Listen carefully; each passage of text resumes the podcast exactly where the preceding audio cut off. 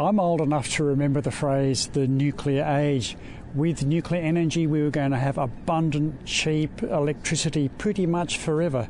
But that dream has somewhat faded with Three Mile Island, uh, Chernobyl, and Fukushima. And in the public eye, nuclear has something of a tarnished issue. And I think we should always make uh, opinions based on information. And besides, this is a fascinating topic.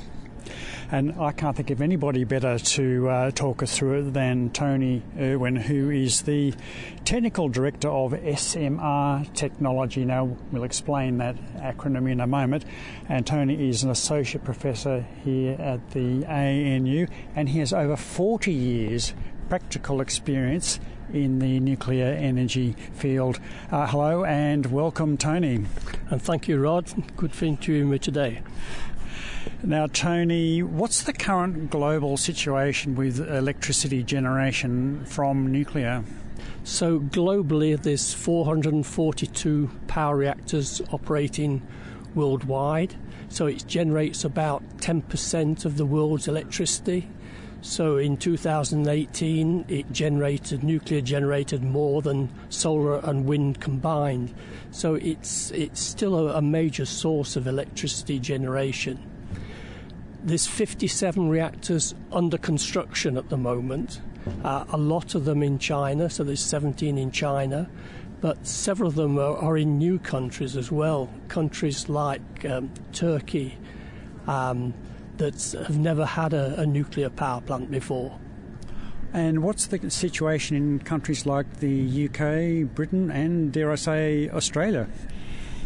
So the UK haven't built a nuclear, a new nuclear power plant um, since about the 80s, but new construction's now started. So Hinkley Point C construction's started.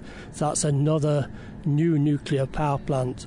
But they're also looking at these SMRs, the small modular reactors for UK.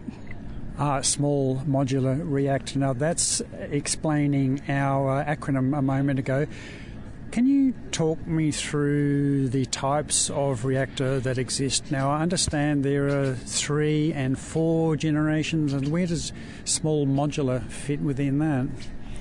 So we, we tend to talk about generations of reactors because it's it's easy to define them. So Gen 1 was the original prototype reactor. So it's the original pressurized water reactor PWR and BWRs, the Magnox reactors in the, the UK. These were the early ones. Gen 2 is most of the current fleet of reactors. So the majority of reactors are still PWRs, pressurized water reactors. There's quite a number of, of BWRs as well. Um, pressurized heavy water reactors, CANDU reactors in Canada um, and, and uh, India. So that's the Gen 2. Post Three Mile Island and certainly post Chernobyl, the build uh, was much reduced in in uh, Europe and the US, but developments continue, particularly in Asia and places like South Korea. So this is the Generation Three reactors, more advanced, more safety features. Then what we're looking at now is Gen 4. Now, this is a completely revolutionary design, completely different designs of, of reactors, which should have advantages of, of uh, being able to produce higher temperatures, better efficiency. So, what's interesting is, is Australia is involved in this development. We're a member of an exclusive club called the Generation 4 Forum and the reason that the other countries wanted us particularly is ANSTO's experience with, with nuclear materials, um, particularly materials for, for high temperatures and high radiation uses. So there's this new exciting Gen 4 um, just starting now. That the one of the first reactors is just about to start up in, in China, a very high temperature reactor. Now, the SMRs, there's two types. So some are based on the the Generation 3 light water reactors, so they're still sort of small PWRs. Um, but some of them now also will be the Generation 4 type reactors, very high temperature reactors, molten salt reactors, this sort of thing. Well, what are the main features of the small modular reactor?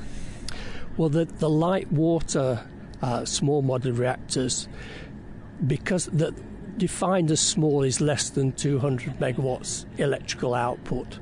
Uh, the modular means they're factory built, so you can build the whole reactor in a factory, and then you just take it to site and, and install it. Um, so. Well, I'm, I'm, we're sitting in the courtyard here at the ANU, and it's probably what 20 metres across to the other side. Can you kind of give me a sense of how physically large this thing would be? So the module um, is about 24 metres high and four and a half metres in, in diameter. So that's a, a light water size of an SMR. Now, the module um, in the ones that we're looking at at the moment sits in a big pool of water. So this can always remove the heat from the reactor. So this gives it this inherent safety. So it would have survived even a Fukushima type of accident because the, the heat can always be removed by the large pool of water. So does that mean it's not reliant on pumps or backup uh, diesel generators to move the water through to cool it? Exactly. So it doesn't need backup electrical supplies. Uh, it doesn't need any source of outside water to ensure it's safe indefinitely. Well, why weren't the original reactors built that way? Why did they build them with this vulnerability in the first place? Well, the first thing is that the, the, the big reactors have got a lot more heat in them, so it's it is more difficult to re- remove the heat. But the, the modern big reactors also have passive safety systems. So the Westinghouse AP1000, which is being built in the US and has been built in China, has got all passive safety systems. So even that would have survived a, a Fukushima type accident. Yes, there are limits to what uh, you can handle when nature throws at you with an earthquake or a tsunami, I guess. And uh, you, are there any nuclear or small, medium reactors anywhere in the world at the moment? Yes, interestingly, uh, Russia. Now, Russia used um, small reactors for their icebreakers. So they had this bright idea why don't we put two of these icebreaker reactors on a barge, a non powered barge, and then we could locate it in some remote area of Russia and it supply electrical supplies and district heating. So this is what they've built. It's got two, two 35 megawatt reactors, 70 megawatts of power. It went into operation in December 2019. It's in Pevek, which is the most northern city in Russia. It's really cold there, minus 27, so they really appreciate the district heating that's provided by this reactor and the electrical power supplies. So this, this sort of floating power is a, an interesting concept. Uh, China are also looking at this. So, water is obviously a really key component in any generation of reactor. So, with one of these small medium reactors, uh, how much water do you use? Where does it come from? Where does it go to? And is any of that waste water, is any of it uh, affected by the nuclear process itself? Well, in a pressurized water reactor, the, the primary circuit that goes through the reactor is a sealed circuit. So the, the radioactive water doesn't go outside the, the reactor. So that the main cooling requirement, as for any power plant really, is for condenser cooling. So that's, that is non radioactive circuit cooling. With the small reactors, what you can do is to air cool the condenser so you can reduce the, the cooling requirements by about 75% with, with air cooling. Okay, so it's basically similar to any other heat based power source such as coal or uh, gas? Yes. Typically, though, the, the light water reactors operate at, at lower temperatures than a, a modern uh, coal fired plant, so it's lower efficiency. But this is where the Gen 4 are of interest because they're going to operate at, at much higher temperatures and can operate at higher efficiencies. Okay, so we've, we've talked about the generations of reactor, but what about uh, speculating on some of the more advanced types, such as thorium? Uh, well, thorium's interesting. Um, thorium isn't a direct fuel, so you can't put thorium in a, in a reactor and the reactor operates. What you have to do is is to have a, a reactor that's powered by a, a fuel such as uranium, and then you put thorium into the reactor, and the uranium bombards the thorium with neutrons and it converts it to another form of uranium. So it's what's called a fertile material. It can produce uranium if you get into a full thorium cycle, there's some advantages because the the waste products uh, are, are, less long lived if you can get to a full cycle. But unfortunately, when you irradiate thorium, you also get other products, some of which are radioactive and make handling of the fuel more difficult. So while um, there's abundant sources of thorium, probably more than uranium, but while uranium is, is still abundant, um, at, this, at the moment there's, there's at least 100 years of uranium supplies uh, available without sort of much further exploration. Um, there's no real push for, for thorium at the moment. Now, I mentioned at the uh, start of our conversation the public perception of nuclear and largely around the accidents at uh, Fukushima and Chernobyl and Three Mile Island and some others, I think. In fact, why those accidents occurred is a whole topic which I wouldn't mind exploring. But first, I want to talk about the other thing that people are concerned about, and that is uh, nuclear waste. Uh, what kind of waste will come out of one of these uh, modular reactors? So, radioactive waste is produced by, by an operating nuclear power plant. The day to day operations only produce a low level waste. So this is typically clothing, cleaning materials, filters, and resins. Um, a typical nuclear power plant would produce about 150 metre cubed of low level waste every year, so that's a couple of shipping containers, and that goes into a low level repository, which is a, uh, a ground level repository.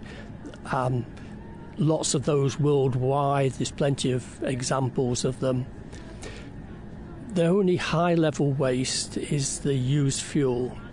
So when the fuel's been used in the reactor, um, it's normally put into a cooling pond that removes some of the, the heat and also provides shielding, so it'll stay in there for four to five years.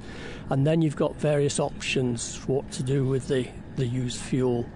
You can either store it in a dry cask, you can reprocess it, which reduces the volume and the radiotoxicity of it, or you can dispose of it as a complete fuel assembly. So there's there's deep geological facilities being built at the moment in, in Finland and Sweden to take whole fuel assemblies. France reprocess their fuel. They extract the uranium and plutonium and they reuse the plutonium in what's called mixed oxide fuel, so that, that saves them some uranium. They, they use it back into their reactors. Or you can just store it on site uh, in dry casks, as they are doing in, in the US and Canada and, and many countries. And a small modular reactor could hold all its spent fuel on site for the, the 60 year life of the reactor. What kind of volume, how much of that uh, of the fuel, spent fuel rods, uh, is produced? So it's about 1.5 meters cube per uh, module per, per year. Well, what's that in common terms? Is that like the size of a dining table, refrigerator, or a small house, or what? So, I mean, the, the number of casks required, it would be sort of about one cask per, per year of, of, of fuel from a, a, small modular reactor. So it's a, it's a very small number. It's a um, small area that you require. Okay, now another concern that uh, people have about nuclear is, of course, weapons and we've got the spent fuel rods coming out. What would it take to convert those into a weapon of some sort, even possibly just a dirty weapon? So, when uranium uh, goes into a reactor and is irradiated, um, there's various other materials produced, including things like plutonium and americium, etc. Um, we think of plutonium as, as, as material for a bomb, but when it goes into a reactor and is irradiated, it not only produces sort of bomb quality plutonium, it produces all the other isotopes and, and a, a range of other uh, actinides. And this renders it unsuitable for, for use as a bomb. So you couldn't take reactor fuel and, and use it for a, a bomb. Okay, now, what are some of the constraints on nuclear at the moment? Obviously, we've talked a bit about public perception, and the whole question of public license is, I guess, a complicated one. But there are legal constraints, are there not? Yes. So at the moment, there's two federal laws. There's the Environmental Protection uh, Law um, and the ARPANS Act, and both of those say that you cannot construct a nuclear power plant in Australia. Um, some states also have laws prohibiting. So, before we can start a nuclear program in Australia, the first thing is we've got to, to change these, these laws.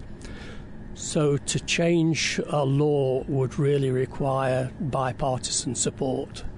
So, this is the challenge at the moment in, in identifying nuclear as sufficiently important for the future of Australia that we should lift the prohibitions um, and use nuclear in Australia as it is in lots of countries worldwide. Well, I, am talking to you, Tony Irwin, who, with a huge amount, vast amount, 40 years or thereabouts of experience in the nuclear energy business, what's the skills situation like in, say, Australia what do we need uh, in order to make a viable industry if we were to do that? Well, it's an interesting example for the new Opal research reactor. Um, at the time that Opal was commissioning, and I was the commissioning reactor manager for that reactor, uh, we were still operating the HIFAR reactor, so we needed staff for the new reactor. So what what we did was um, to take young engineering graduates um, and train them in, in nuclear technology. And during the commissioning process, they see all the construction of the reactor. They they know all the parts of it. They take part in the in the whole of the commissioning. So we've now got a, a there, a group of engineers that you know are fully trained nuclear engineers. But what we did in the UK and they're doing in, in the US as well is um, refiring uh, existing, uh, retiring uh, coal fire plants. So they're replacing them with nuclear plants. And then the staff from the coal fire plants can be retrained for nuclear. Because you remember, a lot of a, a power plant, whether it's nuclear or coal, it is the same. So you've got a turbine, you've got pumps, air compressors, heat exchangers, condensers, um, diesels, etc. So this is all the, the same sort of plant. So the operators and maintenance staff are used to this sort of plant. So what you've got to do is to train some of the people um, just for the nuclear part of it. What's interesting for our company is that we get a lot of inquiries from people overseas who say, you know, we'd like to have a job in nuclear in Australia. What opportunities for them? And we say, well, there aren't any at the moment, but Australia is a very attractive place to, to come to work. So there's a lot of interest. And if we did start a nuclear power program, there would be no problem in, in getting staff. Okay, well, if we started today, if you got the the go signal, how long would it take to get one up and running in Australia? So, so working backwards, um, the construction time of an SMR is is about three years, so three to four years. Prior to that, of course, you've got to get all the license. Uh, you've got to identify the the site you've got to get community consent because um, it, it's important to, to have the community behind you for this this sort of project. So that's another four years. So you, you're looking at less than 10 years to establish a nuclear power plant in, in Australia if we really wanted to. Well, we have the uh, the practical aspects. Now, what about the finance and what about the cost? Can you give me an indication of what the whole of life cycle cost for running or getting up a plant and so on would be?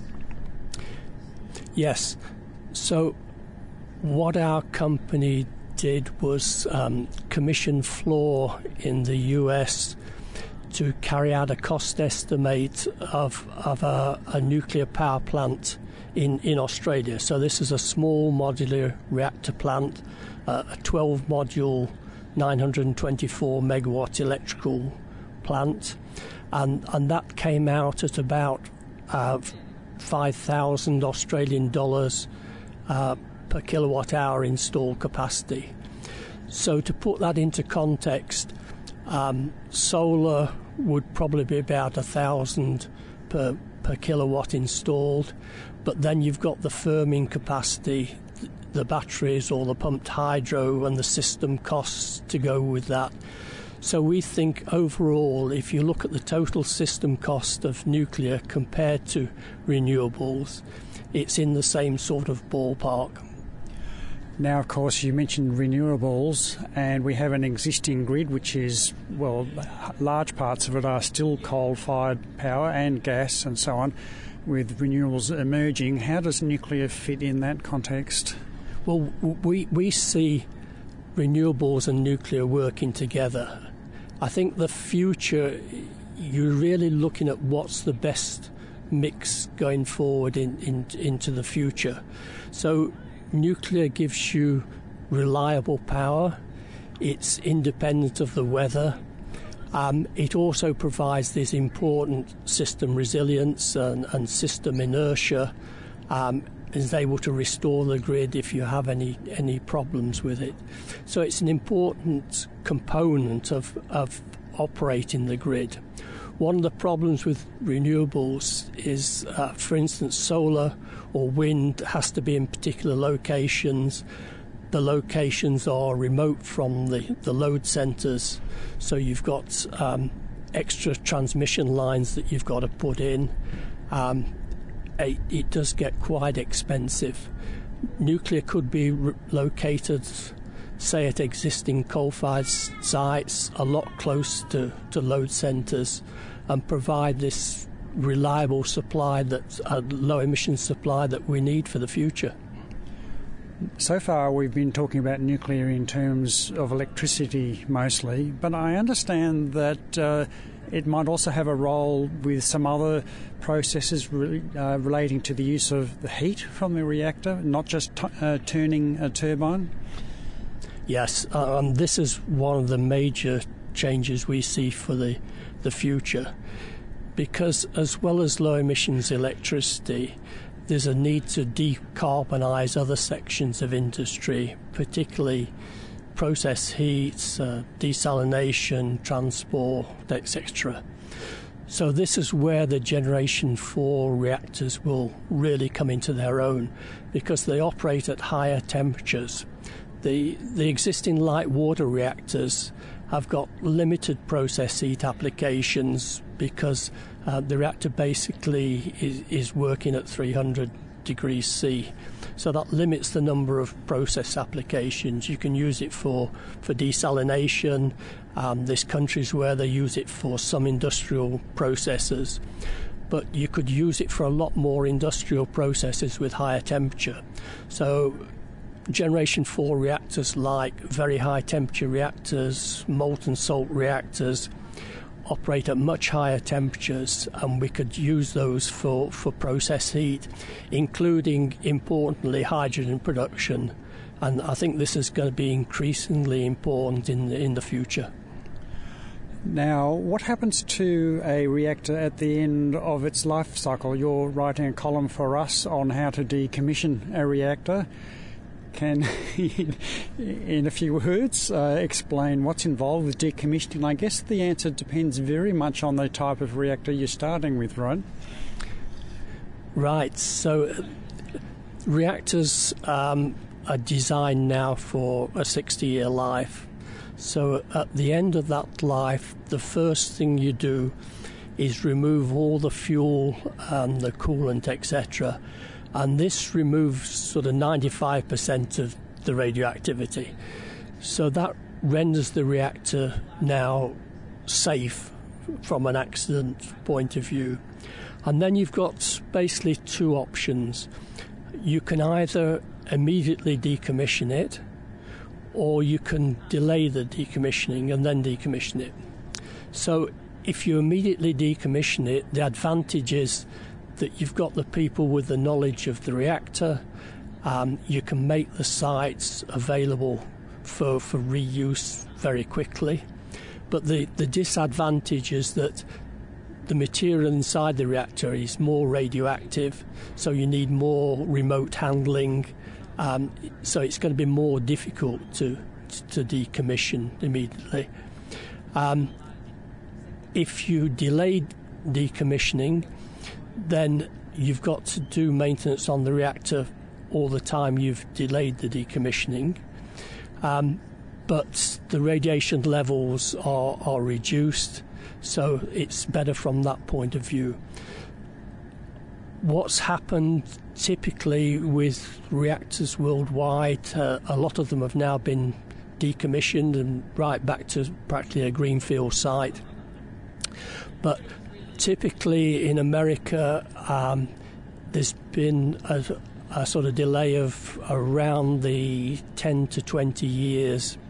So they've allowed it to decay partly and then completely decommissioned it. Are, are small modular reactors any different in this regard to other types? Well, they are smaller, so they're you know there's less material. But the the other thing in now is that reactors are actually designed to be decommissioned, and and part of your your site license from the regulator, you've got to demonstrate how you would decommission it. Um, there's actually an interesting um, example of decommissioning in Australia because at Lucas Heights sites there's been more than one reactor um, the old Moata reactor that used to be there, decommissioned, completely removed. It's it's a completely reused site now. So that was completely cut up um, and has been completely removed. So that's a total decommissioning. Um, and it, the total cost was about four million to completely decommission that reactor. Now, at the risk of going down a rabbit hole, do you want to share your thoughts about the accidents? Uh, you've mentioned Fukushima, uh, Chernobyl, or Three Mile, and there have been some other accidents of a smaller scale, I believe. Accidents, uh, you know, are, are interesting. Um, the public perception is really based on, on accidents. Three Mile Island, um, nobody died as a result of that. There was very minimal um, radioactive release. I mean, the major problem was that they melted the core, so it's it's a, an economic uh, disaster from that point of view.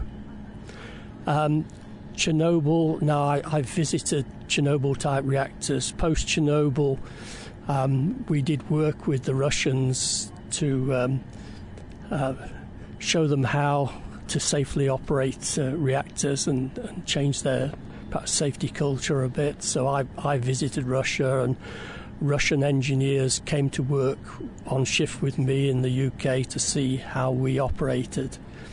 So, I mean, Chernobyl was a type of reactor that wouldn't have been built in the West at all, and then operated in a way where they over, you know, overcome all the, the safety uh, systems to, to do a test and with disastrous uh, results. So Chernobyl is the the only reactor that's um, that's actually caused any any deaths to the general population. Um, the Fukushima accidents, all the reactors um, survived the earthquake. They all safely shut down, but then, of course, they were overwhelmed by the tsunami. What's perhaps unfortunate is that the nearest power plant to the earthquake and the tsunami at, at Onagawa had a, a decent seawall and completely survived. And it was only the Fukushima plant which had an in, inadequate uh, seawall. And then diesels in the basement that got flooded, so they lost all the electrical supplies. And it was a type of reactor that needed uh, outside electrical supplies and, and water supplies to survive. So I mean, again, they've they've melted um, three cores of, of, the reactor. It's a it's a major cleanup, but job. Um, but nobody died from Fukushima, and, uh, and it's very unlikely that anybody will die from it. But obviously, the public perception is that there could be this sort of accident. So, modern reactors are designed to be inherently safe, to to always to be able to remove the, the heat in the reactor and, and render them safe. And would you like to see the end of gas and coal fossil fuels uh, from the grid? Well, long term, I mean, we, we've got to to go to, to lower emissions. A lot of the coal will be retiring um, in the, the, the 2030s. It's then a question of what do we replace it with. Part of it is going to be renewables. I think it'd be really useful if part of that was also nuclear. Nuclear can work with renewables, so all the modern SMRs um, actually load follow. So the one we're looking at, particularly the NuScale SMR, is designed to load follow, is designed to, to work with with, with renewables. It's got features in the control systems to enable it to do this. So going forward, I think that the main question is what what is the best mix of electricity generation, you know, in the long term to to get down to to low emissions. So I can see coal being some of the coal being replaced by nuclear in the in the 2030s. I think that would be useful. I think gas is very useful at the moment as a, a standby fuel. Um, what's interesting to look at is the, the fuel mix in, in South Australia. If the wind's blowing, um, you can have a, up to 80, 80% renewables. If the wind's not blowing, you can have 80% gas at the, the moment. So gas is, um, is a valuable backup at the moment. Now, Tony, we've had a very wide ranging discussion. I think we've covered most of the things that I was hoping to talk about. Are there any other thoughts that you want to share? I think the main thing for the future is is being able to decarbonize all of the industrial processes. So it's not only going to be electricity generation it's going to be process heat, it's going to be hydrogen production, and I think this is where nuclear can really make a, a valuable contribution in the future. Well, Tony Irwin, it's a great pleasure and been a fascinating conversation with you. Thank you. Thank you very much for your time. Thank you.